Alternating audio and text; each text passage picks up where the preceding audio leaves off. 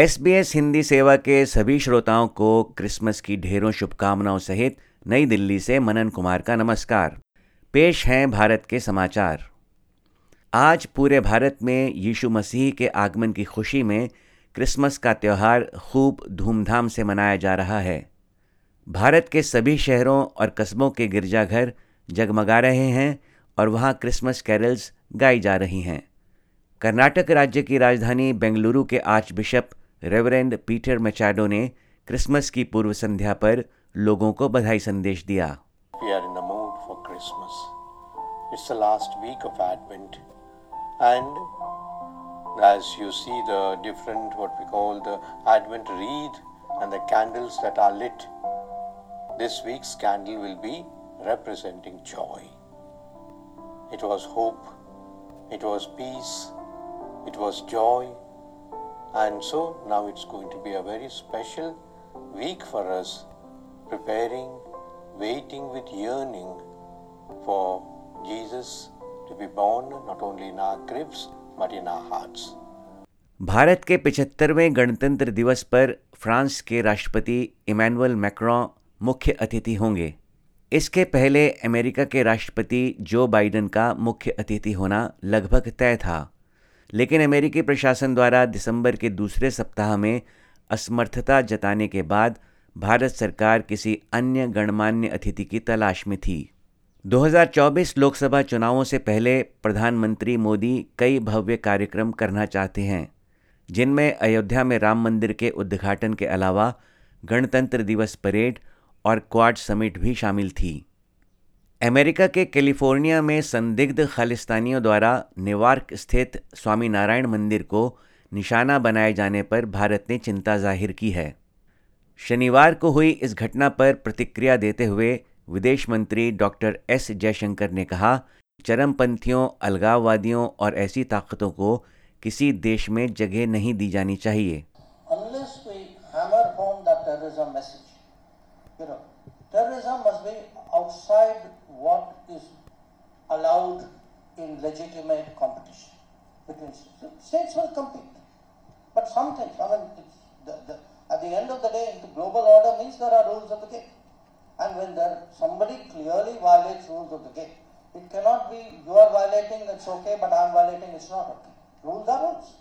अमेरिकी विदेश विभाग के दक्षिण और मध्य एशियाई मामलों के ब्यूरो ने घटना की निंदा करते हुए कहा है कि इस घटना के जिम्मेदार लोगों को जवाबदेह ठहराया जाएगा।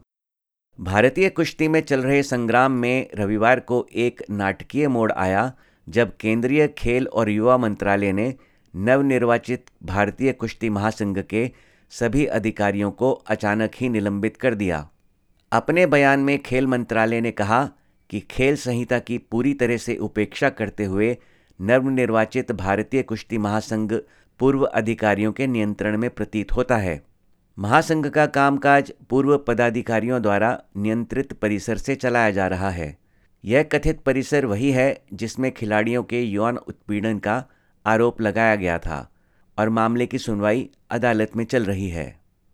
फेडरेशन को निलंबित किए जाने से दुखी लग रहे भारतीय जनता पार्टी के बाहुबली सांसद और फेडरेशन के पूर्व अध्यक्ष ब्रिजभूषण शरण सिंह ने कहा कि वे कुश्ती संघ से संन्यास ले चुके हैं।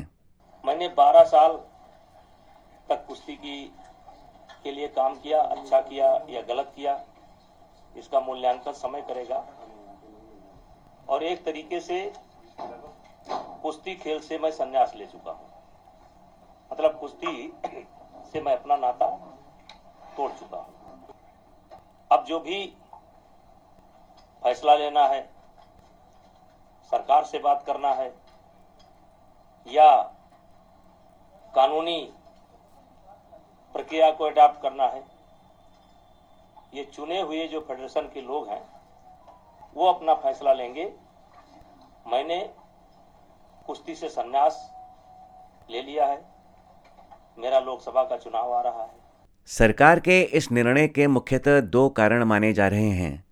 पहला नए अध्यक्ष द्वारा बिना खेल मंत्रालय की राय लिए 28 दिसंबर से पूर्व अध्यक्ष ब्रिजभूषण शरण सिंह के संसदीय क्षेत्र उत्तर प्रदेश के गोंडा में जूनियर नेशनल चैंपियनशिप टूर्नामेंट कराने की घोषणा करना और दूसरा, हरियाणा और पश्चिमी उत्तर प्रदेश के किसानों में पहलवानों के लिए उठ रहा भारी जन समर्थन जिसका सीधा असर 2024 लोकसभा चुनावों की कई सीटों पर पड़ सकता है। मुख्य विपक्षी पार्टी कांग्रेस ने पहलवानों को अपना पूरा समर्थन दिया था। पहलवानों ने इस फैसले पर खुशी ज़ाहिर की है। सांसद ब्रिजभूषण के खिलाफ इस लड़ाई में अग्रणी रही साक्षी मलिक ने अपनी प्रतिक्रिया देते हुए कहा है कि पहलवानों की भलाई के लिए हुआ है। हम तो शुरू से ही कह रहे थे कि बहन बेटियों की लड़ाई है और उसी के लिए हम लड़ते रहेंगे। ये पहला कदम है। तो बस यही है कि अगर जो हम चाहते हैं, भाई, महिला प्रेसिडेंट हो, एक अच्छा फेडरेशन हो, कि आगे आगे आने वाली बच्चियाँ सुरक्षित हो। बहरहाल, किसान नेता इस सारे मामले पर पैनी नज़र रखे हुए हैं। अखिल भारतीय जाट महासभा के अध्यक्ष युद्धवीर सिंह ने कहा कि किसान जानना चाहते हैं कि यह निलंबन क्या है। देश का हर व्यक्ति पीड़ित था। मैंने जो बताया, जो संवेदना रखता, इनके आँसू देख के सबके आँखें नम थी उस दिन। और ये महसूस कर रहे थे कि अन्याय हुआ इनजस्टिस हुआ। अभी सरकार का कुछ स्पष्ट स्टैंड नहीं आया। निलंबन की बात सरकार कर रही है। साफ़ कहे सरकार, निलंबन पे अभी तो वो कह रहे हैं कि इन्होंने कुछ निर्णय लिए। जो सरकार नहीं चाहती थी कोई कुश्ती कराने के बारे में निर्णय लिए उनको निर्णय लेने से रोका गया। अभी सरकार स्पष्टता से नहीं ये हम सुनना चाहते हैं कि इनको इस चुनाव को रद्द कर दिया गया। निलंबन क्या होता? है। हम साफ़ साफ़ सुनना चाहते हैं कि चुनाव को रद्द कर दिया गया। इसी के साथ आज के समाचार यहीं समाप्त करने की अनुमति दीजिए। Merry Christmas.